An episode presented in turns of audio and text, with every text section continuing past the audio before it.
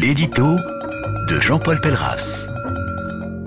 Évoquons aujourd'hui le salon Medfel qui se tient comme chaque année pendant trois jours à Perpignan.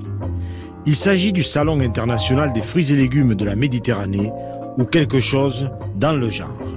Un lieu qui permet à des importateurs espagnols, algériens, égyptiens, tunisiens ou marocains de venir faire leurs emplettes en usurpant nos marchés traditionnels.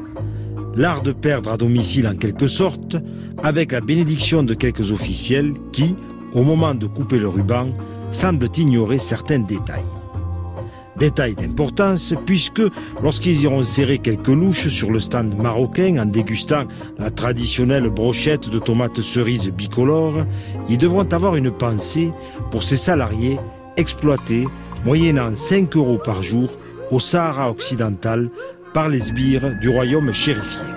Tout comme, en stationnant devant le pavillon italien, ils devront s'émouvoir du sort de ces Maliens qui perçoivent 30 euros pour 10 heures de travail en récoltant des tomates dont la vente sur le marché européen alimente le bénéfice des réseaux mafieux.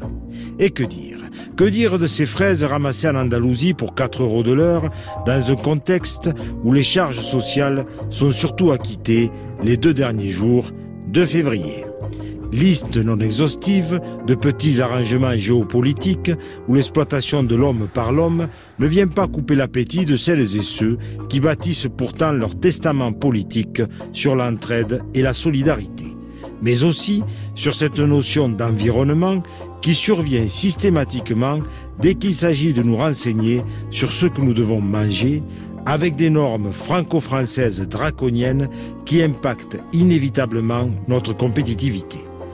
Là encore, en arpentant les allées de ce temple de l'importation, nos chers représentants peuvent mesurer les distances parcourues par ces denrées venues du Moyen-Orient, alors que nous avions, in situ, le potentiel suffisant pour répondre à la demande.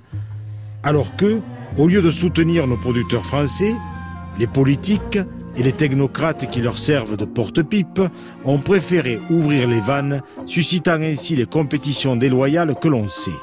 À quelques semaines des européennes, si le répéter ne sert plus à rien, au moins pour le principe, pourquoi s'en priver?